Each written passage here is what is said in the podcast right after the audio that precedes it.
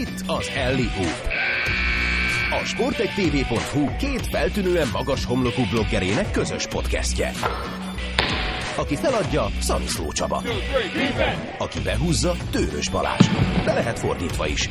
Mindenről, ami NBA, és mindenről, ami nem. Sziasztok, újra itt az Eliupa 100 59. Eliup, amiben hát most már mondhatom, hogy a megszokott podcast only formátumban fogunk menni, mert hogy power rankingezünk majd, utána egy icipici friss híre update, aztán pedig jönnek a ti leveleitek, és a végén egy-egy kérdés egymásnak baskával. Hello!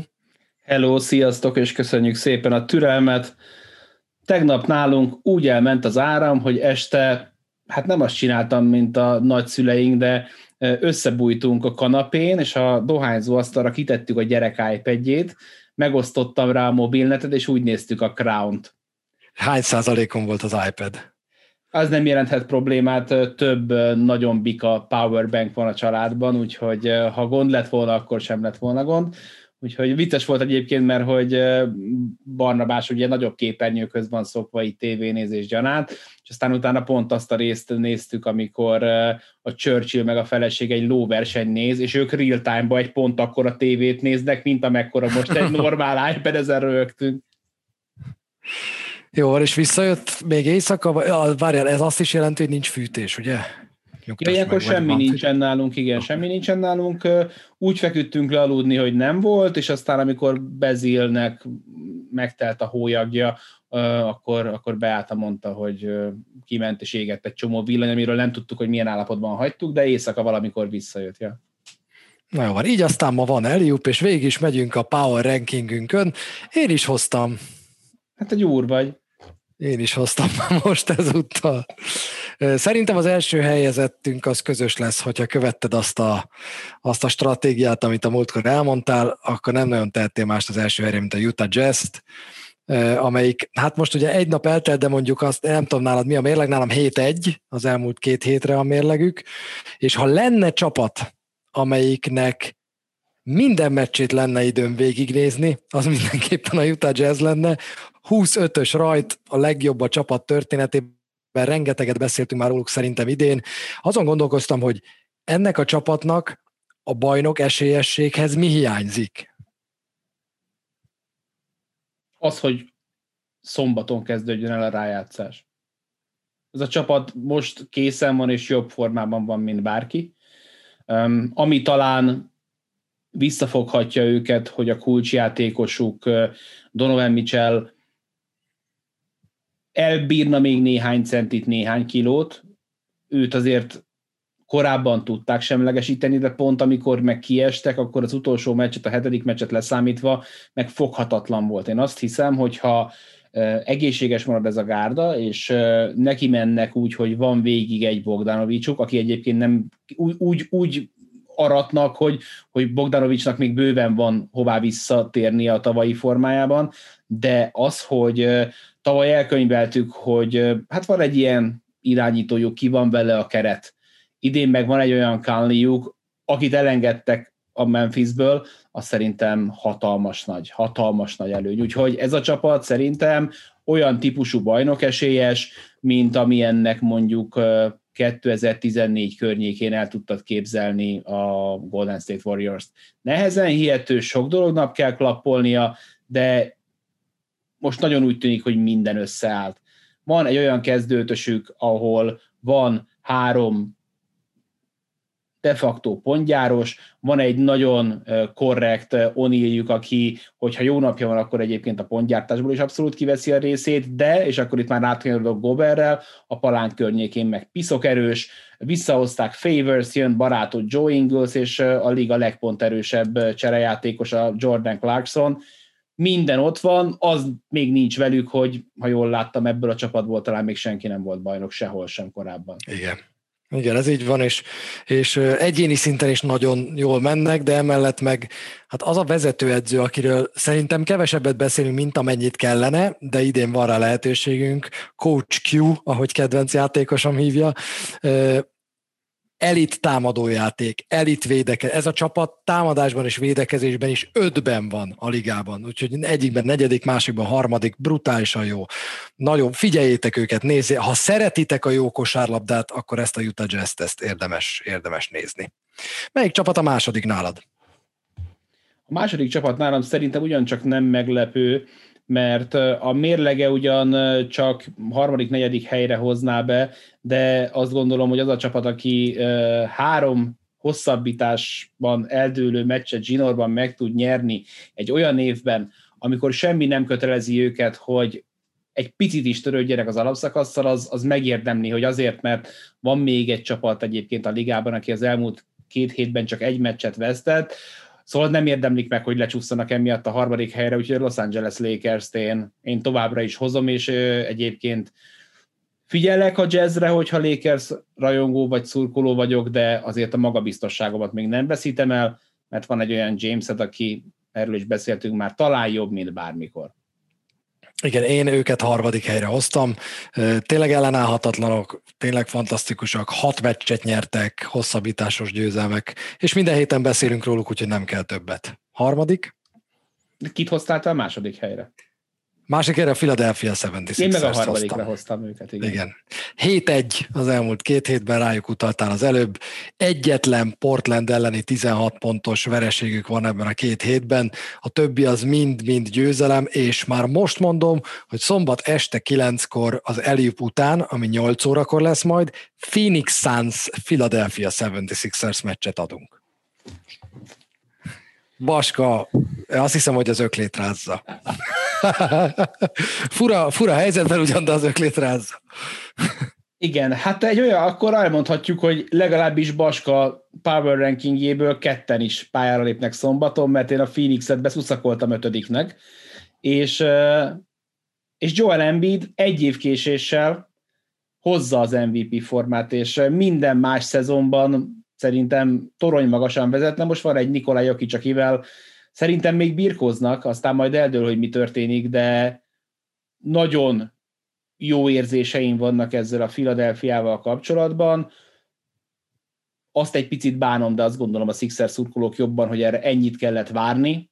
Brad Brownnak korábban utilaput kellett volna kötni a talpa alá, talán akkor marad Butler, talán egy csomó dolog másképp alakul, de az, hogy Ben Simmons önazonossá tudott válni abban a szerepben, amiben jelenleg játszik, és most szombaton ezt remélem, hogy fogjátok ti is látni.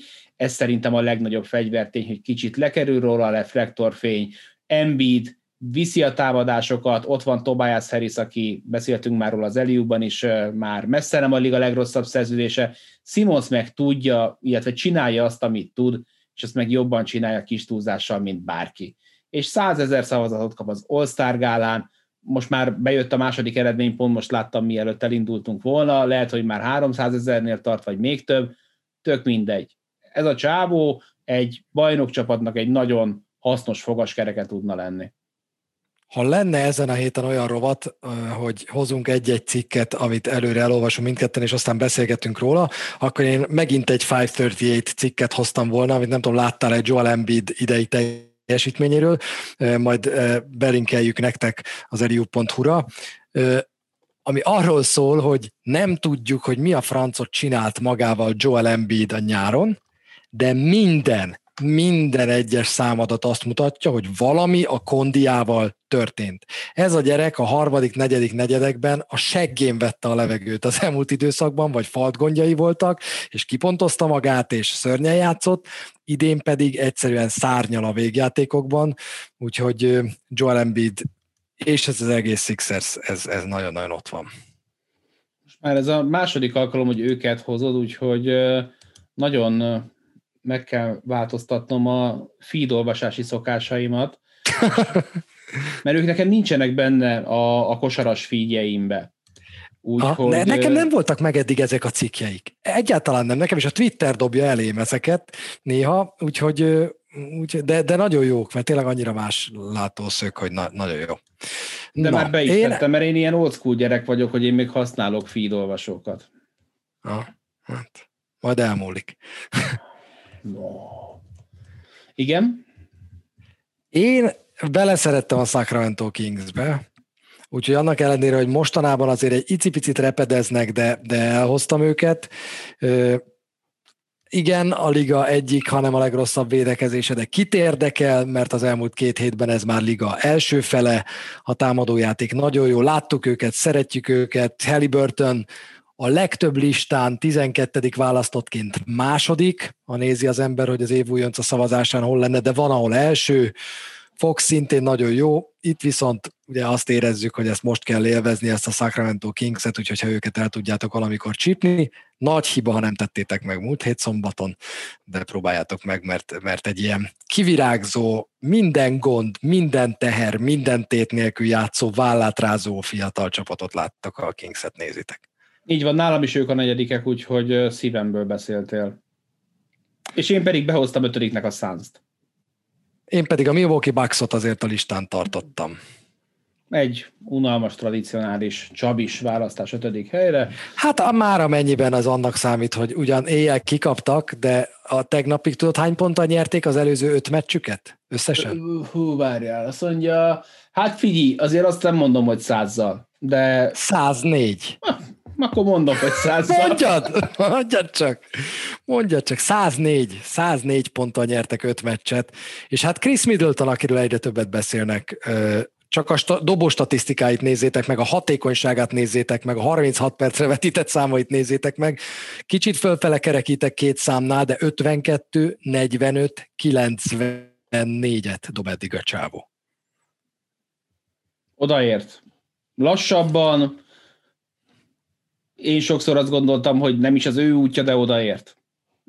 Én nagyon, nagyon-nagyon izgulok már, hogy, hogy bár egyébként idén nagyon megtalálom a, az alapszakaszban is a szépséget, meg, meg tényleg pont a jazz kapcsán írtam Twitteren pár napja, hogy, hogy milyen menő, hogy megint azt lehetett látni az időkéréseknél, hogy ki a meccs szurkolója, és itt Virginiából jött két kisrác, és megint lehetett mutatni, és nem, nem, nem ilyen elvétve, mint szombaton, ja nem, vasárnap adtam én egy, vagy kommentáltam én egy Phoenix meccset, és az volt az első Phoenix meccs, ahol jöttek nézők, csak egy egészségügyi dolgozók. Ez már négyezer ember. Ez már ez már, ez már, ez már, ez már rendben van. Alakul, alakul, és most beszélgettem Galuskával a trestokra készülve, és mondta, hogy jégkorongban is, nhl is már, ahol megrendezik a meccseket, ilyen 3-5 ezer ember van, tehát úgy tűnik, hogy van arra megoldás, hogy biztonságosan pár ezer szurkolót, ilyen 20-30 százaléknyit a kapacitásból beengedjenek, ami nagyon-nagyon jó. Ami nagyon-nagyon jó. Én is, én is örülök, hogy lejjebb kellett tekerni ezt a béna és általában késedelmesen reagáló szurkolói DJ-t, aki dolgozott azon, hogy legyenek hangeffektek. Képzeld el, hogy összefutottam itt a Sport TV-ben Székely Norbival, és beszélgettem vele egy keveset, és mondta, hogy néz NBA-t mostanában. És kérdeztem, hogy miért nézel NBA-t mostanában? Mondta, hogy ő bevallja, hogy régen nem nézett és amikor egyszer-kétszer be kellett ugrani szakértőnek, és hívtuk, akkor ő inkább azt mondta, hogy nem, mert azon kevesek között van, akik ilyenkor inkább azt mondják, figyelj, nem, mert annyira ezt nem vágom, és mondtam, hogy de mi változott? És mondta, hogy az változott, hogy jobban látszik az edzők ráhatása a játékra, annyira szereti, hogy figurákat játszanak a csapatok, hogy nem az van, hogy egy zárás után egy-egy, és aztán, hanem mindenkit, mintha egymást kényszerítenék bele abba a játékosok, hogy bonyolultabb és bonyolultabb figurák vannak a pályán, hogy szinte már úgy tudod élvezni, mint az európai kosárlabdát. Na ezt azért mondtam el, mert a hétre nektek friss hírként egy Kevin Garnettes New York Times nyilatkozatot hoztunk. Igen, bocsánat, csak közben itt a családi zörejek voltak. Becsukott teljesen az ajtót, kérlek? Semmi. nem erre Kevin két napja, hogy podcastet veszünk fel, tehát hogy meg a csicseregés. Na igen, szóval Kevin Garnettről beszéljünk egy picit, akit megszólaltattak, mert talán könyve jelenik meg igen.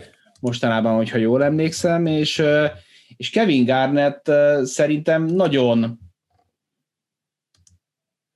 hiányzó hangot uh, honosított, vagy hozott be most az NBA párbeszédbe, és azért húzom az időt, mert keresem a nyilatkozatát, hát ha kidobja a kis uh, olvasom, de nem olvassa. Pár mondatot kiszedtem belőle. Ó, de szuper vagy, akkor mondjad már kérlek te. Ha megtalálod, akkor még tegyél hozzá egy-kettőt. Azt mondta, hogy ő ma, a lényege az volt, hogy ő ma valószínűleg nem tudna játszani az NBA-ben, mert azt mondta, hogy a mai NBA-ben azt várják tőled, hogy rohanjál le a sarokba, dobjál egy triplát, mindezt csináld meg tízszer egy mérkőzésen, és 48 percen át húzzál, és ráadásul már nincsen handchecking, 20 éve azt mondta, hogy ő mindenkit kézzel kontrollált a pályán, ma ezt már nem tudja megtenni, képzelje el bárki azt, hogy Michael Jordan ellen akárkinek esélye van handcheck nélkül, és hogy lehetetlen védekezni, plusz megnézi Dirk Nowitzkit pályafutása elején, közepén, mindenki azon csodálkozott, hogy jött az egylábasaival, a hátraugrósaival, és most azt látja, amikor Jokicsra néz, hogy ez a csávó ugyanazt tudja, és még sokkal többet, mert hozzátette a saját egyéniségét, vagy éppen ott van Curry, Clay Thompson, Lillard, akik a 9-10 méteres triplákkal egyszerűen forradalmasították a játékot, egy szó mint száz, egy teljesen más dimenzióban kell játszani a kosárlabdát, mint az ő idejében, és őt ma, ma már valószínűleg egy csapat kitenni a keretéből. A másik irányba esik át a ló túlsó oldalára Kevin Garnett ezzel a nyilatkozattal, de nagyon jó, hogy megtette ezt a nyilatkozatot, mert azért az elmúlt években azt láttuk, hogy a veteránok sportot űznek abból, hogy a jelenkor nagyjait, a jelenkor játékát azt vérmérséklettől függően, de azért lehúzzák. És a jelenkor játékosai most, amikor már a tévében becsmérelik őket, akkor azért felemelik a hangukat mondjuk egy sek ellen, de alapvetően bennük van a respekt, hogy nem kezdik el a, a régieket ekézni. És tök jó, hogy egy régi arc hozta ezt a dolgot elő, mert hiába mondjuk mi azt, hogy emberek, értem, hogy régen az emlékek szebbnek tűnnek, de hogy tehetség szempontjából ez a liga minden eddiginél magasabb szinten van, mint eddig bármikor, és lehet, hogy a top három játékos az jobb, mint a mostani top három játékos, de megnézed egytől ötvenig, akkor nem lehet őket összehasonlítani. És tök jó, hogy ezt mondja, és egyébként abból a szempontból neki igaza van, hogy Kevin Garnett ma, ha lepottyanna egy bolygóról, nem lenne játszatható, de két hét múlva igen. És hogy itt igazából ennyi a, a, a lényeg szerintem, hogy és ezt egyébként tartom, hogyha most nem látnának videót, hanem felküldenék az alap playbookjukkal a 96-os Chicago Bulls-t a Golden State Warriors 2018-as bajnoki csapata ellen, nagyon meg lennének verve. Mhm, szerintem is. Na, úgy szétvernék őket, hogy tehát nem lenne felkészülve arra Scottie Pippen, hogy 9 méterre álljon. Ha nézni és játszana ellene, a szezon végén abból lehet, hogy lenne egy meccs, de ott is borzasztó nagy gondokban lenne szerintem a Bulls, hogyan pakol föl 10-15 triplát, ami kell ahhoz ma, hogy egy meccset nyerjél. Tehát feltenszed egy Kevin Garnettet, aki olyan irányítókhoz van, olyan irányít, irányváltásokhoz, Kevin Garnett nem ismerné hát kis túlzással a floater, tehát hogy, vagy legalábbis az, hogy olyan mennyiségben dobálják, a megint csak az, és ebben nagyon igaza van, hogy, hogy szögeket próbálsz meg levédeni a kezed nélkül, a védekezés az nagyon durva lenne, hogy milyen mennyiségben kell kívülről dobni, Szóval nyilvánvalóan túlzás, és a tehetségük ezeknek a játékosoknak az nem megkérdőjelezhető, de az biztos, hogy brutális aklimatizálódás lenne nekik, és szerintem nekik kellene többet aklimatizálódni, mint mondjuk a túloldalról érkező játékosnak, ahhoz, hogy mondjuk a, akkor a gyűrű alatt többet, meg jobban ö, répáznak. Aki szeret angolul könyveket olvasni, KG, A-tól Z-ig ez lesz a könyvének a címe, ami február 23-án jelenik majd meg, hangos könyvként is egyébként megjelenik már akkor, úgyhogy lehet fogja, hallgatni is, meg Ő fogja majd olvasni? Is.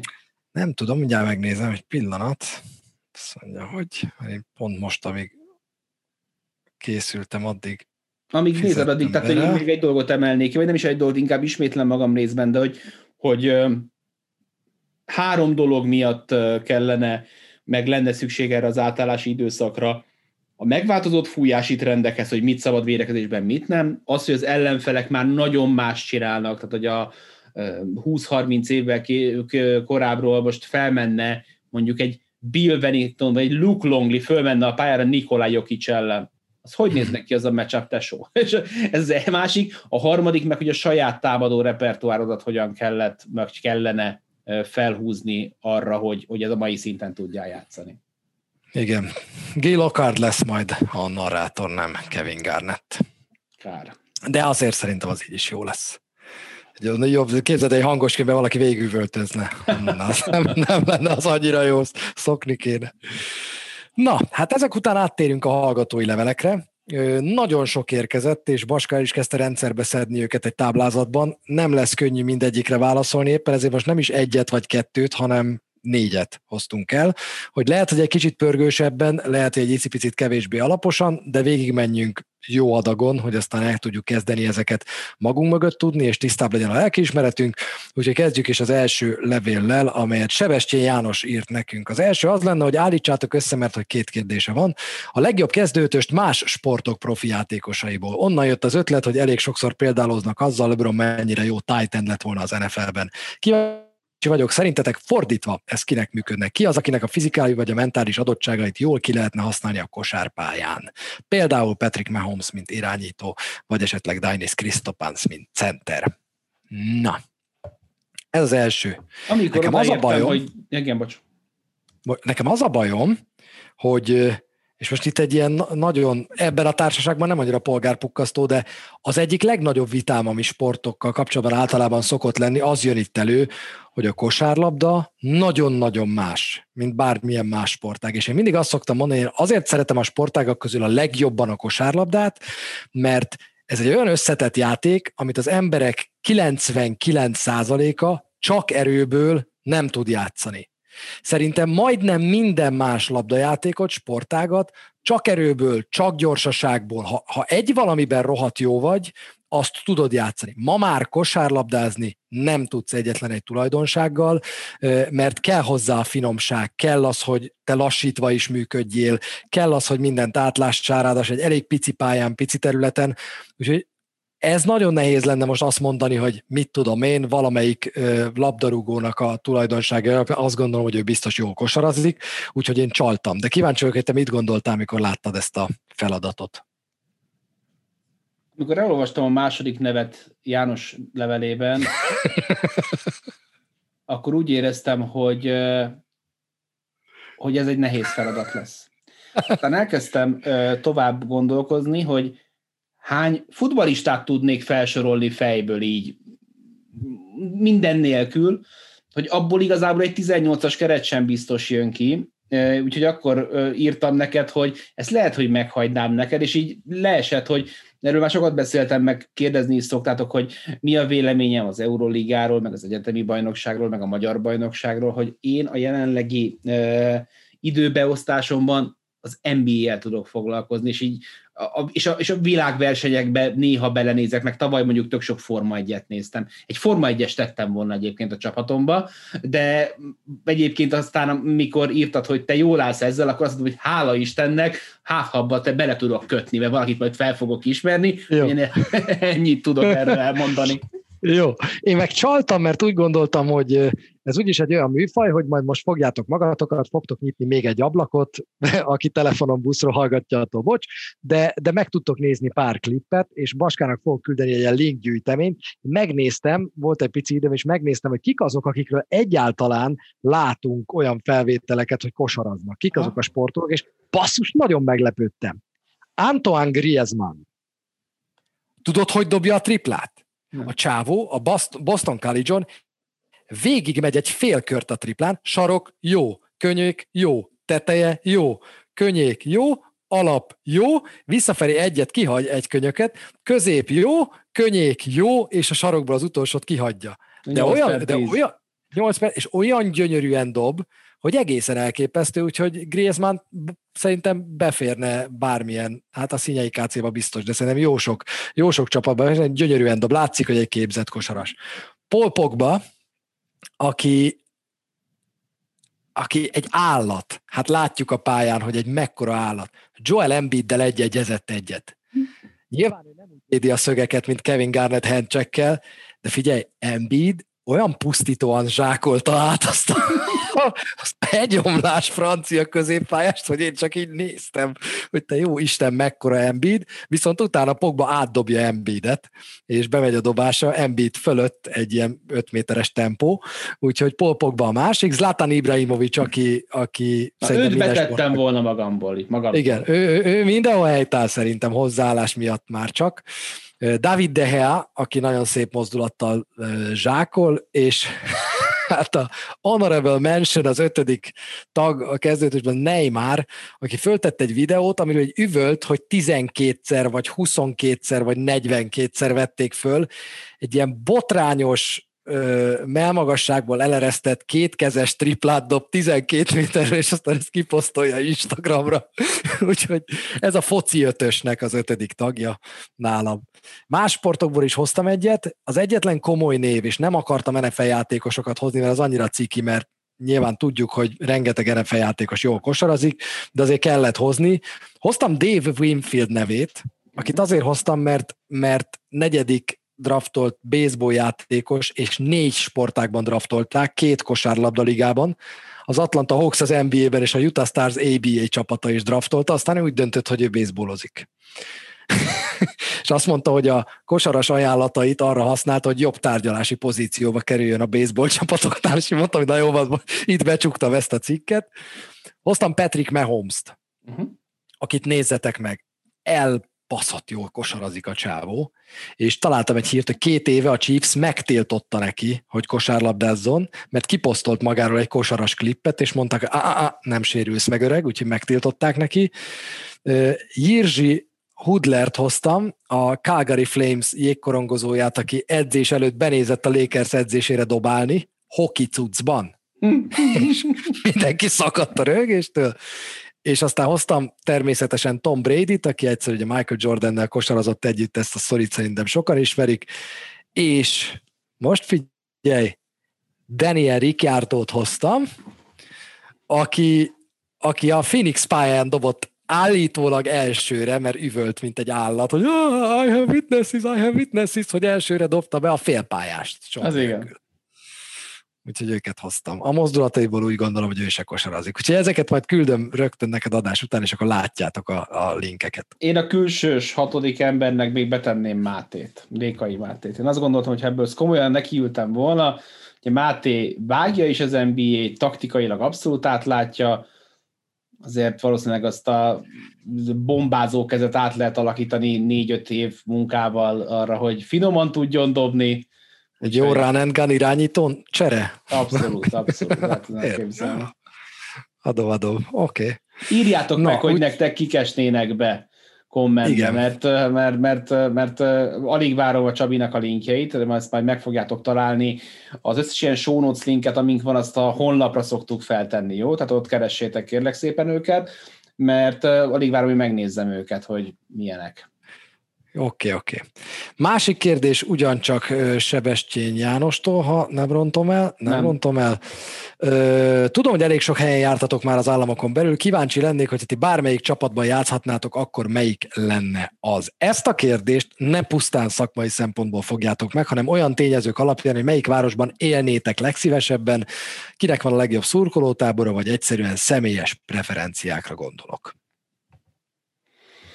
Nekem ez viszonylagosan könnyen és gyorsan ment ez a válasz. Egy olyan várost választottam, ahol még nem jártam, de nagyon szeretnék, ha magamtól mehetnék ki, és nem, nem kéne igazodnom semmilyen meccshez, csapathoz, stb., akkor arra a környékre mennék, az a minimum, és a Portlandbe. Uh-huh. Mert bírom az időjárást, az esőt, azt elviselem, viszont az, hogy nincsen kánikula talán nyáron annyira, azt nagyon szeretném. Láttam mostanában egy pár filmet, ami arra játszódik, és gyönyörű a környék, úgyhogy az biztos, hogy hatalmasakat lehetne ott kirándulni, vagy éppen csak kinézni az ablakon. Nincs messze a tenger, nincs nagyon messze Seattle, nincs nagyon messze lefele San Francisco, olyan városok, amiket egyébként ugyancsak nagyon szeretnék, és hát imádják a kosárlabdát. Nincsen más major sporták, ha jól gondolom, és, és értik is, és megbecsülik a hőseiket, és hát nyilván hős lennék, hogyha ott játszanék, úgyhogy ezek is abszolút benne vannak, meg a kis sneakerhead fejemből kijön az is, hogy ugye ott van a Nike-nak a főhadiszállása is, meg egyébként a világ egyik legjobb reklámügynöksége, és hogyha ebben szeretnék később kibontakozni, az egyik amerikai irodájuk, a Wyden and Kennedy, Wyden and Kennedy, nem tudom pontosan, hogy kell mondani, hogy én Portlandbe mennék, mezük is fasza, minden fasza. Oké, okay, nekem, nekem a, volt egy, ahol még nem jártam listám, ott Portland volt az első helyen, viszont van egy listám, az, ahol már jártam, és van tapasztalatom. Én New Orleansban, Detroitban, Milwaukee-ban, Chicagóban és Torontóban jártam. Ezek közül választottam. New Orleans-t úgy szerettem, de ott meg mindig úgy éreztem, hogy ott azért a kosárlabda nincs a középpontban, ott azért a, tehát ott, ott, ott nem, nem annyira menő kosarasban lenni. Torontóban rohadt hideg van, nyugati parton sok a tűz, keleten sok a hurikán, maradjunk így középen, inkább legyen hideg, de mégse Torontó, hanem legyen Egyesült Államok. Tudod, mi tetszett nekem nagyon? Ez a Chicago-Milwaukee környék, ez nekem tetszett, és Milwaukee nekem iszonyúan tetszett, egy ilyen vidéki kisváros feelingje van, ami ott nem tudom hány millió lakost jelent, vagy hány százezer lakost jelent, de én, én azt a környéket nagyon-nagyon csíptem, akkor is, hogyha ha hideg van, de ez milyen érdekes, hogy elsőre, amikor az ember azt mondja, hogy jó, most képzeld el, hogy NBA játékos, vagy válasz egy várost, jó, milyen az idő? és hogy, hogy hányszor találjuk meg a játékosokat azzal, hogy nem csípik a hideget, meg menekülnek a szar időjárású környékekről, de, és majd beszélünk ilyen csapatról ma, ahonnan mindenki menekülni próbál, de, de nekem Milwaukee nagyon tetszett emiatt a kisvárosi feelingje miatt, és ugyanaz, amit te mondasz, itt ugyan van baseball csapat, MLB is, de, de, de úgy, úgy éreztem, hogy ott azért a kosárlabda az nagyon-nagyon fontos. Szerintem ez egy jó döntés.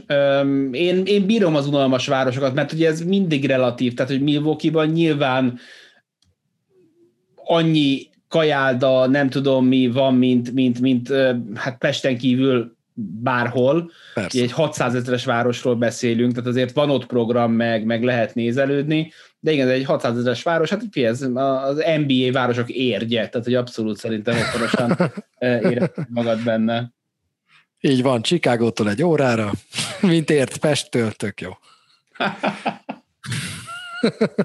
Csak ott a távolság kicsit rövidebb. Egyébként, ha már ért, bocs, hogy izé ellepem majd Eliup turistákkal a helyet, nézzétek meg az Érdi Élménypark, azt hiszem ez a neve, Csabiéknál nyílt egy olyan Hollywood baszki, hogy be fogtok szarni, futni, kosarazni, focizni, lehet, hogy ilyen helyek vannak Magyarországon, elképesztő, úgyhogy, úgyhogy nagyon menő. Tudod, hogy fedeztem ezt föl? A, tudtam, hogy van ez a hely, mert volt körülötte egy kis guzmi ott átadáskor, de, de sose jártam ott, és a múltkor láttam Márknak az Instagram sztoriát, hogy ő ott futott, és akkor láttam, hogy van futópálya ott a tó körül. Na mondom, ezt meg kéne nézni. És akkor egyik hétvégén eljutottunk oda, és figyeljetek, ott tényleg minden lesz. Tehát négy-öt strandröplabdapálya, rendes kosárpálya, rendes focipálya, teniszpálya, ezek bérelhetők előre, neten, foglalod, ott kifizeted, tele lesz ilyen kávézóval, van egy tó, ami körül a futópálya majdnem másfél kilométer, tehát el tudjátok képzelni, mekkora területen fekszik, kutyafuttató, játszótér, amit oda kimegy a család, onnantól kezdve, hogy lehet nyitni majd újra kávézóknak, meg minden, ott egy napot simán eltöltetek. Ha egy mondatban kellene leírnom, hogy mi volt a benyomásom, ezt akkor nem mondtam, ilyen fitness lupa. Aha. Tehát, hogy így, Igen. Hogy ilyen tök luxin van megcsinált, nagy, nagyon-nagyon jól néz ki. Nagyon jól néz ja. ki. Ja, jó pofa. Oké, okay, következő levelünk Horváth Ferenctől érkezett. Örülnék, ha egyszer ejtenétek pár szót valamelyik podcastben a Minnesota Timberwolvesról. Hm. Sok NBA rajongónak, főleg a fiatalabbaknak radar alatt van ez a csapat. Nekem még tizenéves kölyökként volt szerencsém látni az ifjú Garnettet, akit nagyon bírtam. 98-ban az én szememben úgy nézett ki az NBA, hogy Jordan Garnett és a többiek. A rajongásom aztán Garnetten ment tovább Boston felé, de fél szemmel figyelem a Wolves-t, és nagyon nem tetszik, amit látok. Mindenki a Knicks-et emlegeti, mint rossz kultúrájú játékos sülyeztőt, pedig a Wolvesra ez inkább igaz. Nem tudom, van-e reménytelenebb csapat a ligában, és aztán folytatódik ez az elemzés nagyon sokáig, a végét mondom már csak. Én nem látom a kiutat, mondhatnánk, hogy tankoljanak, és majd a draft, de hát az elmúlt hét draftból háromszor elsőként választottak, nem jutottak előre. Mi lehet a baj, és hogyan tudnának kimászni ebből a pöcegödörből? Pöcegödörből. Mondhatjuk, hogy az NBA legrosszabb csapata, úgy unblock, ami lesz a team legleménytelenebb, ahogy ő fogalmazik, fogalmazott? Hát, ahogy, tehát hogyha idén nyáron tetted föl volna a kérdést, akkor a New York-kal szerintem vetekedtek volna. Most éppen jó szezonja van a New Yorknak, úgyhogy a Timberwolves egyedül maradt ebben a pöcegödörben alul, és kiabálnak kifelé, úgyhogy szerintem most abszolút mondhatjuk. Amit akartam mondani egy picit más irányból kezdve, hogy a, a, a patronusokkal beszélgettem a múltkor, és jött két új látogató a csetünkbe, és kettő olyan fazon is, aki nemrég csöppent be az NBA-be, beleszeretett egy játékosba és egy csapatba, és a csapatnál maradt, amikor a játékos változtatott. Például van Harden fan, aki most a Rakicnál maradt, és nem ment velük tovább. Tehát két fajta van, az egyik, aki, aki a, a nézők, vagy a, a játékosokkal megy, és az Ez NBA-re... a tradicionális igen, és te, te, te mondtad nekem a múltkor egy ilyen beszélgetésben, hogy szerintem ez egy probléma lehet majd az NBA-ben, hogy ez a csapatlojalitás, ez kikophat azzal, hogy mindenki a játékosokra maradhat. Zárójel bezárva. A Minnesota Timberwolves azt az egészen elképesztő tettet tudja végrehajtani nagyjából az elmúlt 20-25 évben, hogy a rossz tulajdonos mellé sikerül rossz GM-et és rossz edzőt is választani. Ezek néha váltják egymást, néha egyszerre megvan a csapatban, az a legjobb, és akkor még a pályán lévő játékosoknak a karakteréről ne beszéljük. Ugye úgy hívják a GM-et, hogy tulajdonos, hogy Glenn Taylor, amióta ő az NBA csapatnak a tulajdonosa, azóta egyszer sikerült 2004 óta rájátszásba jutniuk, és az alapítás óta egyetlen olyan év volt, hogy tudtak nyerni playoff kört, az mind a kettő az egy évben volt, akkor eljutottak a főcsoport döntőig. De 2004 óta egy playoffal árválkodnak, amikor főcsoport döntőt játszottak, a következő évben rögtön kivaszták az edzőt, akivel nagy nehezen végre még Garnett, ugye Flip Saundersről van szó, a jelenlegi vezetőedzőnek az édesapjáról, rögtön kivágta, odahozta Kevin McHale-t, onnantól elkezdődött egy nagyjából, igen? Csak azt akarom mondani, nekem akármennyire szégyen, ez a 2018-as playoff szereplés az úgy kimaradt, mint a szar. Tehát ha valaki azt mondta volna nekem, hogy ez a Timberwolves 2010 óta egyszer volt a playoffban, én azt mondtam, hogy dehogy volt, a hülye vagy? De az sem nagyon volt jelentékeny az én életemben legalábbis, pedig 47 győzelmes szezonjuk volt, és pont az előbb említett Rakictól kaptak ki. Igen, ugye Most majd erről mindjárt, mindjárt majd, majd beszélünk, ugye a Jimmy Butler szezon, kvázi ez így vonulhat be majd a történelembe. Szóval, hogy, hogy utána odahozzák meghélt, oda jön GM-nek David Kahn, és, és folyamatosan sikerül olyan semmit mondó edzőket odahozni, mint nem tudom, mint Kurt Rambis, a pályája végén lévő Edelman, a, a korai Dwayne Casey, nem történik igazából velük semmi, ami történik az az, hogy szépen lassan ilyen dinnyennyi méretű, de dagadnak Kevin Garnett tökei, és, és végül ugye Bostonba köt ki. Se baj, érkezik egy következő erőcsatár, akire lehetne csapatot építeni, Kevin Love, őt sikerül elidegeníteni, azzal, hogy nem ő kapja meg a nagy pénzt, hanem az a Ricky Rubio, akit azon a drafton hoznak el ötödik helyen, ahol a hatodik helyen, tehát azt képzeljétek el, hogy úgy okoskodtak a draft pickekkel, hogy 2000, hú, azt 6-ról van, nem 2009-ről van szó, 6-ról, 9-ről? Ö, mindjárt mondom. Lehet, hogy nem fog eszembe jutni, hogy melyik évben volt ez.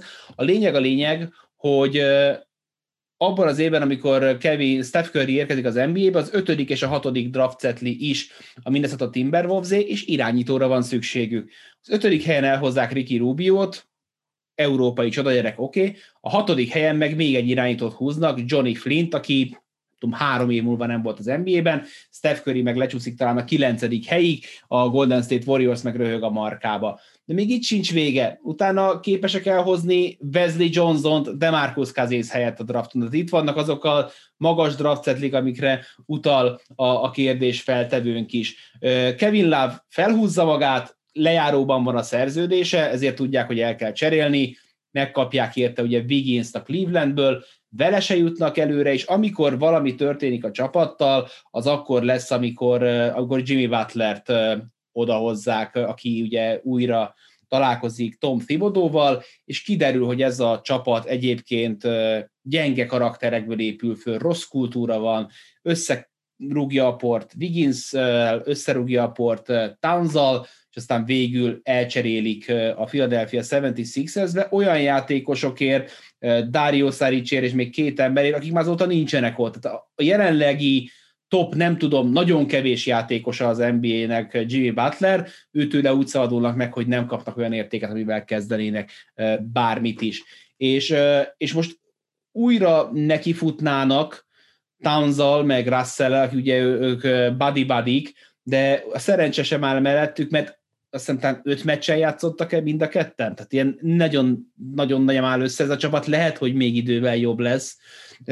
Az, hogy a Wiseman nem vitték el Towns mellé, azt még érti az ember, arról azért még nagyon sok mindennek kell mutatnia majd Anthony Edwardsnak a dolgok jelenlegi állása szerint, hogy, hogy az, hogy Ball nem oda ment, azt, azt ne bánják meg, mert az, az Ból egyértelműen úgy tűnik, hogy ennek a draftnak a legjobb két játékosában benne van, és a másikat meg lehet, hogy nem Wisemannek, meg Edwardsnak, hanem Halliburtonnek hívják.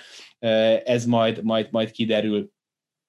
És akkor itt jönnek az olyan cuccok, hogy volt olyan, hogy, hogy le akartak draftolni egy valamilyen 26 éves csávót, és elcseréltek valami draft setlit, hogy megszerezhessék, majd kiderült, hogy mivel 26 éves már nem lehet a drafton megszerezni, meg, meg két éve rá akartak menni az ötödik helyen Garlandre, illetve a hatodik helyen Garlandre, és felcseréltek érte, Szaricsot beáldozták ezért a draft setliért, a ötödik helyen elvitte a Cleveland Garlandet, ők meg a hatodik helyen elhozták Jared Calvert, aki meg hát azért nem váltotta meg a világot, és azon a drafton is azért voltak jó, meg, meg, meg jobb játékosok. Úgyhogy aki azt hinné, hogy itt már látjuk az a fényt az alagút végén, az még azért még, még, még, még tartsa vissza a lélegzetét, de mentségére szóljon ennek a csapatnak, hogy sok volt a sérült, Towns és Russell nem játszott sokat együtt, viszont az a probléma, hogy annyira rossz a helyzetértékelés ennek a gárdának, hogy amikor megszerezték Russellt, akkor az idei draft setit átengedték a Warriorsnak, ami mindössze top három védett. Tehát ez a csapat, ez nagyon könnyen becsúszhat abba a szituációba, és igazából nekik mostantól, mivel utolsók nyugaton, lehet, hogy el kéne engedni ezt a szezont, mert ezzel van a legnagyobb esélyük, hogy top háromban maradnak, mert amint feljebb csúsznak, onnantól a negyedik picktől lefele megy a Warriorshoz ez a pick, és ez még nagyon fáj. Ha össze kéne foglalni, van egy pocsék tulajdonosuk, és van egy olyan edzőjük, aki, aki, akit a neve még ott tart a csapatnál, mert Flip Sanders fiáról beszélünk, de ebben a szezonban a leg elképesztőbb negyedik negyedben elveszített meccsek azok a Timberwolves nevéhez fűződnek, és ez a karma, ez most már nagyon masszívan ráragadt erre a csapatra, valahogy ki kéne édesgetni ezt Taylor kezéből. Igen, elkezdtem megnézni ezeket a draft pickeket, amit te is tök részletesen elmondtál, és úgy kezdtem el nézni, hogy kik játszhatnának 2010 óta, tehát már rég túl vagyunk Johnny Flinnen, kik játszhatnának 2010 óta a Timberwolvesban, hogyha egy picit ügyesebben bánnak a draft setlijeikkel. Aztán két ok miatt hagytam abba, az egyik, hogy már 20 név volt a listán, amit tulajdonképpen All-Star keret, Clay Thompsonokkal, meg Murrayvel, meg Bookerrel, meg Savonisszal, meg mit tudom én kivel. A másik meg, hogy aztán rájöttem, hogy ez azért nem teljesen fair összehasonlítás, mert ezek közül nagyon sok játékos volt, aki mondjuk 10 fölött kelt el, és ezt sok csapat benézte, de azt nem lehet tagadni, hogy nem tudom, a 96-os Ray Ellen, Steph Marbury cseréjük óta, ami miatt szintén röhögött rajtuk már akkor is a világ, hogy ennek a csapatnak valamiért tradíciója az, hogy olyan szinten tudja elherdálni a draft pickjeit, mint, mint egyetlen egy csapat sem. Az idei csapatról meg csak annyit teszek hozzá, hogy akkor van nagyon nagy baj, amikor egy csapat nem üti át az inger küszöbödet, de semmilyen szinten. És ezzel a csapattal nekem az a bajom, hogy zéró, zéró érdekességet találok benne, és most ha úgy, tehát nem is csak úgy gondolom, mint néző, aki a 29. 30. NBA csapatra nem kíváncsi, de ha GM lennék egy másik csapatban, vagy, vagy ki érdekes nekem ebből a csapatból Townson kívül? Senki. Senki és Rubio, Ed Davis a két veterán, a többiek 26 év alattiak, és ahogy mondod, nem karakterek. Tehát nagyon-nagyon nehéz innen, innen eljutni, addig kéne először eljutni, hogy ez a csapat bármilyen szinten érdekes legyen. Most nem az. Bajcár Tofi kérdezi tőlünk. Most csomó új nevet ismerhetünk meg. Arra gondoltam, tök érdekes lenne egy tízfős csapatot összerakni csak cserékből, mostani kezdőjátékosokat kihagyva. Remélem nektek is megmozgatja a képzelő erőtöket. Megmozgatta. Imádom. Mondjad. Tofi egyébként nálam Twitch-en tűnt föl még a tavasszal, Baj Tofi néven, és ő volt az, aki a legjobb vagy-vagy kérdéseket dobta meg mindig. Tehát, hogy mindig úgy Küldje már olyat is, Tofi de nem, nem így, de igen, de, de, de még tudom, hogy melyik film az, ami megváltoztatta az életet, és akkor tízé játszottunk, és közben ezen gondolkoztam, úgyhogy, úgyhogy nagyon bírom az ő, ő, ő, ő gondolatait, meg kérdéseit, és nagyon imádtam ezt a feladatot, és szerintem bármit csináltál, az én csapatom jobb. Akkor mondjad. Neked van pozicionális odafigyelés? Yeah, akad azért, igen. Én csináltam egy kezdőtöst, meg minden posztra egy eh, másikat. Szerintem túlnyomó részt ül, bár, bár van, aki azért néha kezd, úgyhogy mondom, az irányító párosom, az Goran Dragic és uh, eh, TJ McConnell. Imádom, TJ McConnell, imádom. A ketteseim Alice Halliburton és eh, Jordan Clarkson, a hármasaim Horton Tucker. Halliburton kezd? Ö, igen, Halliburton kezd. Horton Tucker és Carmelo Anthony. A négyesem Brandon Clark és Obi Toppin, kedvenc nevű újoncom, és az ötösöm pedig, hát ez most egy friss, és most éppen igaz, az Jared Allen és Wiseman. Uh-huh. Jó, nekem Hát most ugye Eric Gordonon lehet vitatkozni, most direkt megnéztem, hogy mi van mióta Harden elment, hol kezd, hol nem. Nagyjából a mérkőzések felén kezd, tehát én úgy gondoltam, hogy ő ide befér. Jó, névsort fogok mondani. Dragicot, Gordon, uh-huh. Clarkson, Montrez Herelt, Jared Ellent hoztam, uh-huh. kezdőtösnek mondjuk, és nálam Mills, Cousins, Anthony, Ball és Halliburton van a padon mint a második ötös, vagy Aha. nem tudom. Én, én Gordont cserének tekintettem, de így se kellett, viszont Bolt elhoztam volna, de ő már, már szerintem kezdő. Hát jó, de még többet volt csere, mint kezdő. Ja, hát igen, de hogy most már ez, ez, ez, ez, szerintem az ő útja az most már eldőlt, hogy, hogy a kezdőben lett. Jó, igazam lett, az enyém jobb.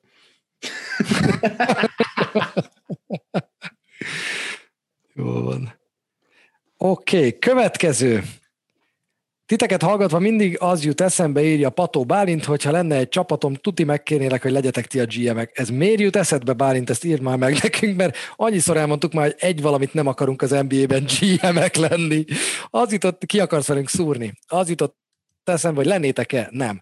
Milyen csapathoz mennétek el, mi jelentene kihívás jelen pillanatban, milyen GM-ek lennétek, kit vágnátok ki, kit igazolnátok, megtartanátok-e az edzőt? Na figyelj, szerintem ebből az az érdekes, hogy valaki bekopogtat, és azt mondja, hogy a családodat már elvittük, akkor kapod vissza az egyik csapatnál GM leszel, melyik csapat az? Hmm. Én két irányba mentem el, és azon gondolkoztam, hogy, hogy vagy egy olyan gárdához mennék, ahol, ahol már most is egyébként jó a kultúra, van türelem, nincs nagyon szem előtt, lehet építkezni, és lehet értéket teremteni. Nekem nagyon tetszik az, amikor Popovics persze könnyen beszél így öt bajnoki címmel, de hogy, hogy neki legalább annyira fontos, hogy a játékosaiból jó emberek legyenek, mint hogy bajnoki gyűrűket nyerjenek. Hogy egy ilyen város, de, de GM-ként szerintem kevés rosszabb dolog lehet, mint hogy, hogy tele vagy elszántsággal, és, és csinálnád, és mennél előre, és amikor a játékos építésnek ugye három módja van, draft, csere és free agent igazolás, és hogy a harmadik az nem opció, mert hogy annyira kis piac vagy, hogy senki nem hajlandó eljönni hozzá, amikor, amikor építkezni kellene. Úgyhogy a, a kispá, kispályás csapatom, ahova elmennék, és, és akár a mostani szituációban is nagyon szívesen beülnék, az a Memphis Grizzlies, uh-huh. ahol csodálatos fiatal magot hoztak össze, és, és, és hát, ha meg tudnék győzni valakit, hogy, hogy hozzám igazoljon. A másik csapat, ahol viszont szem előtt vannak nem egy ilyen nagyon lotyó város, ahova mindenki azért eljön szarérhugyér, de, de tehát kell még azért dolgozni, de jó neve van, az meg a Sixers. Mm. Elton Brand helyett szerintem, hogyha oda mész és 10 dollárral kevesebbet kér, szerintem fölvesznek. mondjuk az a másik Jó, hogy, fele... ellenné, hogy, hogy ellennétek Duck rivers az első beszélgetést meghallgatnám azért. Igen, szerintem azért az új, új GM-nek a, a, a munkaköri leírása az egy oldalra ráférne ott, fölötted Mori alatt a Duck Rivers. Igen, igen, igen. És akkor rögtön megvázolnám az a kérdés, hogy milyen GM lennétek, beleszólhatna a tulaja, vagy az edző, vagy a, a, a, a hát a Mori ugye ilyen elnökként szerepel. Én azért alapvetően azt gondolom, hogy a tulajdonosnak az elején le kell fektetni a játékszabályokat. Fizetek adót, nem fizetek adót, mennyit adót fizetek, stb. stb. Viszont az edzővel biztos, hogy együtt kéne lélegezni, hogy, hogy, hogy ezt a keretet hogyan kéne fejleszteni, bővíteni, úgyhogy biztos, hogy beleszólhatna. És mi jelentene kihívást, hogy ne vágjan pofán a játékosokat, hogy ez a mostani őrült játékos uralom keresztül húzza a legalaposabban kigondolt terveket is.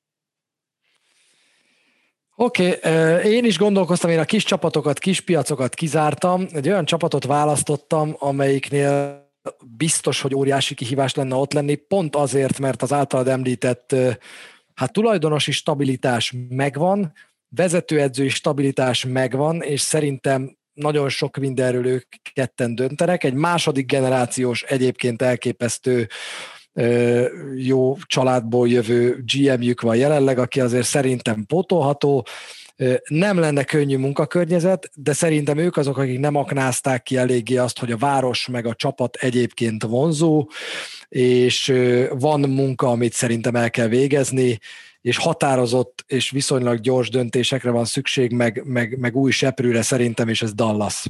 És a Dallas Mavericks csapata, ahol én megpróbálnék szabadulni és tovább lépni Porzingisztől, lecserélni a shootereket, igen, lecserélni a shootereket, főleg azokat, akik Doncsics nélkül vannak a pályán. Nálam a Mavs az a csapat, amelyik ilyen nagyon romantikus, nagyon beleszeretsz, és, és ott szerintem részben Cuban is a gátja annak, hogy ott nagyobb változások legyenek, de, de, de valahogy egészen más irányba kell tartani szerintem, hogy olyan gyémántod van, mint Doncsics, aki nélkül jelenleg a legrosszabb a ligában a Dallas Mavericks. Egyébként zseniális támadójátéka. Tehát akkora különbség van a Doncsics féle kosárlabda és a többiek által játszott játék között, hogy, hogy az, az nagyon fájdalmas a Mavsnek, és mindezt mondom úgy, hogy Porzingisnél azért a javulás jelei az elmúlt pár mérkőzésen láthatóak voltak, de sajnos én nem bíznék benne hosszú távon. Lehet, hogy ez a mondat rosszul fog öregedni, igazából kívánom is magamnak, hogy így legyen, de de ott, ott szerintem van meló Dallasban. Hát igen. Uh, komolyan nem akarok hozzátenni semmit, mert kiválóan összefoglaltad, nem komolyan, meg van egy... Én az a, azon az állásponton vagyok, bocsánat, hogyha valakit majd a következő egy percben nem tudom, rosszul érintek, de főleg, hogyha van ilyen tapasztalata, szerintem mindenen szabad és kell is tevetni és a humor az mindig valakinek a kárára megy, akinek van hasonló a rossz élmény, az kérem, bocsásson meg neki, nekem, de szóval nekem Porzingisra az a nagyon régi vicc eszembe, amikor a, a, egy, egy, egy kisfiú játszik a, a, a, a ki vonatával, és nagyon hangosan sikoltozva kacag a gyerekszobával, és ilyen nagyon idegesítő, és csak apuka benyit, és akkor Pistike, minek örülsz ennyire? Elvetetted, hogy rákos vagy? És hogy nekem Porzingisszal ez van, hogy van négy jó meccse, de minek örülünk, mert utána megint, megint szét, és nulla bizalmam van abban, hogy ennek a csávónak lesz már lábas. Minek örülsz, Krisztász? Mert felejtetted, hogy izé, üvegtestű vagy, úgyhogy ezzel majd el kell számolni egyszer ezekkel a, ezekkel a szimpátia igazolásokkal, amikor egy, amikor egy szakvezetés nem akar hülyének kinézni, és hát idehoztuk már ezt a csávót, nem győzött meg minket, de három hónap után kitömjük annyi pénzzel, és hogy közben meg egyébként, hogyha Dallas nem igazolta volna újra, akkor ennyiért elvitte volna más, ezt is értem, de ez egy, ez egy nagyon-nagyon szar zsákutcának kinéző közlekedési szituáció, ami Dallasban van. Viszont is belefogyott a szezonban, nem tudom, nézte mostanában. Igen, igen Határozottan kosarasnak néz ki, és, és elment, elment Dr. Smithhez, és terapis, terapisztikus jelleggel bevallott, hogy tudja, hogy sokat sír a bíróknak, és, és, és ezzel valamit majd kezdeni fog. Cuki! Nem fog, nem fog, a vérébe van. És az utolsó kérdés már a Tomi devito egy rövid, de nagyon érdekes kérdés. Sziasztok! Ki az a játékos játékosok, akinél mindegyik dobásnál azt hiszitek, hogy be fog menni? Zárójel nekem Durant. Joachim Noah. Minden dobása után azt hiszed, hogy most már tényleg beküldik az öltözőbe. Be fog menni az öltözőbe. Joachim. Joachim. Hashim Tabit volt régen nekem ilyen, amikor akár honnan akar dobni, ami nem zsák. Nekem Curry. Oké. Okay. Három nevet hoztam, Curry köztük van. Nekem Curry, Damian Lillard, uh-huh. és az csak azért, mert hinni akarok benne, és mert van ilyen, és volt olyan nagy döntő, amikor ez tényleg így volt, Petty Mills nekem a harmadik, aki olyan önbizalommal áll bele minden rohadt dobásba, hogy amikor a labda épp, hogy megnyalja a gyűrűt, akkor nem hiszem el, mert minden dobásában olyan önbizalommal áll bele, hogy azt hiszem, hogy cson nélkül lesz úgyis. Hát figyelj, de Paddy Mills 45% 40% tripla, 90 százalék, éppen most jól mondom, hát egy picit föl kéne turbóznia magát, jó, nem picit, hogy 50-nel dobja a mezőnyt, de hát nincs rossz. Hát, igen.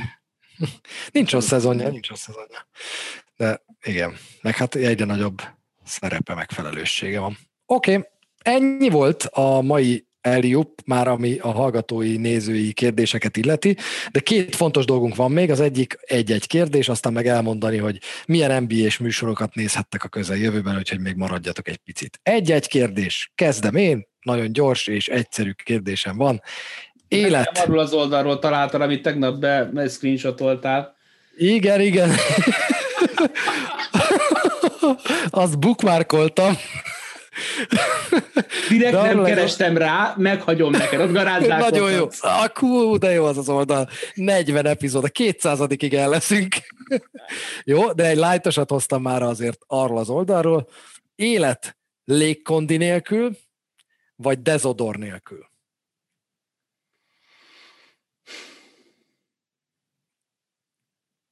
Dezodor nélkül. Á, nem vagy izzadós? Képzeld el, hogy rengeteg jó tulajdonságom van, és az egyik az az, hogy nem vagyok A izzadós, de hogyha izzadok, nem büdösödök. Tehát, erről van egy, van egy nagyon régi legendárium. Mi az? Ellenkező tapasztalatod van? haveri sztori, majd utána elmondom fejezve. Szóval, hogy nekem is van egy haveri sztori erről, egy cimborám járt gyúrni, és hát szerintem a, ahol a legjobb dumákat fel lehet szedni, az egyik az a konditerem. Tehát főleg, hogyha oda járnak olyan igazi, igazi, igazi kemény alakok, és, és ugye ami még, még a, ami nagyon jó, hogyha vannak ott ilyen nagyon elismert, tapasztalt gyúrósok, akkor így köréjük gyűlnek a, a, a fiatalok, és akkor és akkor valamelyik ilyen nagy legendát így körbe lihetik, hogy és figyelj, és te, te hogyan csinálod, itt vagy, és ennyit mozgat, és ez így nem is látszik rajtad. Az, és figyelj, nekem edzés után is beszagolhatsz a bot alá, és egyszer semmit nem érzel. és én is ilyen vagyok, hogy akár meccs után is be lehet szagolni a bot alá, mert hogy nem büdösödöm. Úgyhogy, úgyhogy emiatt én parfümöt szoktam használni, de, de még hónaj deót se nagyon. Viszont a, azt szeretem, hogyha a, a kondit is normálisan használom, úgyhogy én inkább a, a dezodort engedném el. A gimnáziumi kosárcsapatban volt egy csapattársunk, aki viszont olyan, akinek viszont olyan rohadt büdös volt a lába, hogy azt, azt, nem, azt nem tudod elképzelni, és egyszer felszedett egy csajt, akivel először találkoztak, és moziba mentek volna de aztán valamit, valamit otthon hagytak, vagy nem tudom, és föl kellett menni hozzájuk a lakásba, és hát le kellett venni a cipőjét. És aznap este mi találkoztunk, beültünk egy kocsmába, az egész társasági, nem tudom, 80-10 a csapatból, és hát azon beszélgettünk, hogy vajon most mi történhet velük a moziban, tudtuk, hogy utána majd jön oda, mert első randi volt. És jött, és elmondta ezt a történetet, hogy hát képzeljétek el, mentük a moziba, de a csaj otthon hagyta a táskáját, vagy nem tudom, föl kellett menni hozzájuk, és pasz meg, rám szólt az anyja, hogy vegyem le a cipőmet, mert el kellett mennem WC-re, és képzeljétek, levettem a cipőmet, és csoda történt. Nem volt büdös. És így ültünk nyolcan, és így egyszerre szakadt ki mindannyiunkban rög, és nem a szart nem volt büdös. Olyan nincsen, hallod, hogy neked nem büdös a lábad? És ezt így meggyőződéssel mondta, hogy ő ezt megugrotta, és nem volt büdös. Jó, hát én ilyen skilleket nem mondhatok el magamról, mint te, én használok dezodort, viszont megpusztulnék légkondi nélkül. Tehát egy olyan kérdés hoztam, ami nekem kemény, de hát én nem, tehát nyarakat én, na. mondjuk otthon egyébként nálunk nincs légkondi, a kocsiban viszont meghalok, ha, ha már így április és október között nem megy az AC, amikor süt a nap. Hát valamit, valamit majd kitalál, de büdös se szeretek lenni. Azért annyira nem vagyok. Tehát, hogyha megizzadok, akkor se, akkor se nagyon durva, úgyhogy hát legyen, legyen dezodor nélkül, szagoljátok. Figyelj Csabi, ismerjük egymást most már 16. Így éve, van. és nekem nincs ilyen élményem. Valószínűleg azért mindig használsz dezodor. Tehát, hogy, Szoktam, igen. Hogy, hogy, hogy hú, itt valami gyanús, gyanús van. Én tudom, hogy néha büdös vagyok, de az alulról jön, úgyhogy az, azon dezodor nem segít. De már tudom, hogy melyik részéről nem jön. hogy oda be lehet szagolni. Na, okay. én is egy hasonló ilyen klasszikus a, a régi iskolából hoztam ma, de szerintem tök izgalmas, hogy ez is olyan, hogy már lehet, hogy hasonlót kérdeztünk, de, de lehet, hogy nem. Mi történik veled? Gyakorlatilag elveszted a színlátó képességet, tehát nem színvak leszel, hanem fekete-fehér mostantól a világ, vagy elveszíted az ízérzékedet. Tehát mit tudom, egy, egy ilyen COVID, COVID áldozat leszel, csak megmarad ez a hatása.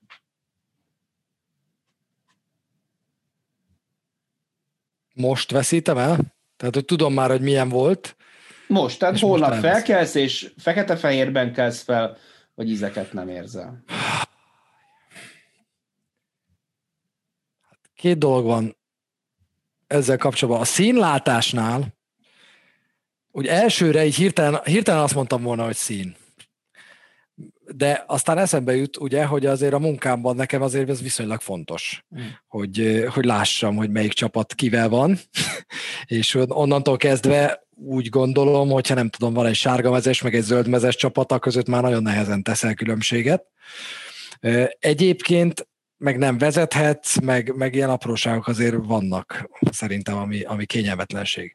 Viszont az ízérzékeléssel kapcsolatban hát vannak élményeim sajnos szintén egészségügyi okokból olyanoknál, akiknél rákkezelés miatt nem éreztek ízeket, és úgy kellett enniük, és már két-három ember volt a környezetemben, akitől megkérdeztem, hogy mik a tünetek, mi van, hogy érzi magát, és mindenki azt mondta, hogy ez a legpokolibb. Tehát, hogy úgy enni, hogy semmi ízt nem érzel, és nem esik jól, és, és ez, ez, ez tragédia, ez a legrosszabb. Fáj, fáj, persze, de emellett meg ez a legszarabb. És én nagyon szeretek enni, meg én nagyon szeretem az ízeket, meg a jó kajákat, úgyhogy figyelj, most már egy csomó ilyen alternatív lehetőség van, hogy nem csak közvetítésből tudsz megélni, hanem másból is, meg amúgy se abból élek, úgyhogy legyen a szín. De jó kérdés. Nagyon jó kérdés. Azt érzem, hogy én most sem vagyok száz százalékig biztos a válaszomban. Azt érzem, hogy azt talán kevésbé nyomná rá a bélyegét úgy általában az életemre, mint az, hogy minden étkezés egy szar, kötelező magadba erőltetése valaminek, aminek nincs íze. Pedig tudod, hogy milyen íze van. Uh-huh. Te? Hát, genyó vagy, mert hogy én stabil voltam, de most így meg billentettél. Nekem alapvetően az van, hogy, hogy, hogy tényleg a, a, attól, hogy, hogy egy lapon lehessen említeni Jézus Krisztussal, az választ el, hogy pufi vagyok. És hogy nekem az egészségem szempontjából ez a, ez a kaja, erre való odafigyelés, ez tényleg egy ilyen kardinális kérdés lenne, hogy le kéne dobni egy nem tudom 25 kilót, mennyivel vidámabb lenne az élet, és akkor ebből azzal indultam ki, hogy egyébként meg milyen tök jó lenne, hogy egy csomó ilyen vágyakozás megszűnne, ez egy funkcionális dolog lenne, igen, szeretem csinálni, de hogy, hogy egy nap mondjuk napja válogatja, hogy hány órát teszem, tehát van, amikor csak 30 percet, van, az órák azok valóban be tudnak, de hogy, hogy látni viszont mindig látok, és hogy, hogy egy kirándulás, egy nyaralás, egy, egy nem tudom mi, ez a baj ezzel a kaja dologgal, ugye mind a ketten, az tök vicces, egyébként talán már beszélgettünk erről Eliubban is, hogy, hogy mi úgy ismertük meg egymást, hogy dohányoztunk mind a ketten, és a meccsek mm. szünetébe cigiztünk, és, és mindenkinek azt szoktam mondani, hogy, hogy nem azt mondom, hogy ilyen nagyon könnyű volt, de a cigiről egyszer elég leszokni. De hogy kajálnod naponta kétszer-háromszor kell, és minden egyes kétszer-háromszori alkalom egy kísértés, hogy egyél többet, egyél még, egyél nem tudom, a cigi, ez le se szarom, nem, nem, nem hiányzik már. Ugye ez a kaja dolog, ez így megoldódna, de, de, de megmaradna teljesen a világ, viszont amit meg elmondtál, hogy, hogy, hogy egyébként meg naponta háromszor szembesülnél azzal, hogy mi van, és ez a kérdés igazából, hogy, hogy amikor elmennék, nem tudom, a Kanári-szigetekre, most mondtam egy helyet, ahol még nem voltam, akkor ott mennyire lennék kiborulva azon, hogy ó, hogy ezt nem látom színesben, mert azért nagyjából emlékszem még, hogy milyen volt, vagy hogy tényleg ott ülök, és mindenki újjon, hogy milyen marha jó az a pizza, de még igazából egy ilyen, nem tudom, középtaknyot eszel. Hát igen, és itt jön be az a kérdés, hogy mondjuk mennyi idő után felejted el, elfelejted az ízeket, mert érted, beleharapok egy kakaós csigába, hát basszus, hát az... az Milyen tehát, hogy lehet, hogy az, nincs az íze? Ne... Mi el se tudod képzelni. Szörnyű, mi, szörnyű lehet. Hát az állagát érzed, és akkor nyomod magad, mert tudod, hogy enned kell. Nem, ezt én nem akarom. Csabi, vagy francba Meggyőztél. legyen. Akkor... Na de, tudod mi színes? Az NBA programunk. Éjszaka. Éjszaka Portland, Philadelphia és ha valaki nem látja, remélem, a fölkerül a podcast, ha nem, akkor mondom, hogy 12.30 péntek sport egy és 20.30 péntek sport kettő a két ismétlése, de hajnali négykor csütörtökről péntekre Portland Fili. Szombaton nyolckor este kötelező Eliup. Kézilabda rajongókat is várunk, akik a Szeged és a Veszprém mérkőzése után, ja nem, a Győr mérkőzése után ö, ott maradnak és megnézik nyolckor az Eliupot, hogy aztán kilenckor megnézzék a Phoenix Philadelphia meccset, úgyhogy a Filit kétszer mutatjuk, és aztán aztán egy változás rajtunk kívülálló okokból vasárnap este nem hétkor adjuk élőben a Washington-Boston mérkőzést, hanem kilenckor felvételről adjuk, mert ez eredetileg kilenckor lett volna, de az NBA előre vitte ma 7 órára a meccset, mi pedig 9-től tudjuk adni, amikortól eredetileg beterveztük, úgyhogy este 9-től a Sport egyen Washington-Boston vasárnap este. Ez a program. Tudom. Mi leszel? Mi leszek? Uh-huh. Mm, Melyik leszel? Szombaton Szombat? vagyok veled, vasárnap most nem vagyok. Akkor szombaton este 8 órakor találkozunk, addig is nézzetek meccseket, hallgassatok Eliupot, meg nézzétek meg a linkeket. Sziasztok! Sziasztok! Ez volt az Eliup, Tőrös Balázs és Szaniszló Csaba podcastje. A podcastet letöltheted, megoszthatod és iTunes-ban is elérheted. Hamarosan újra támadunk.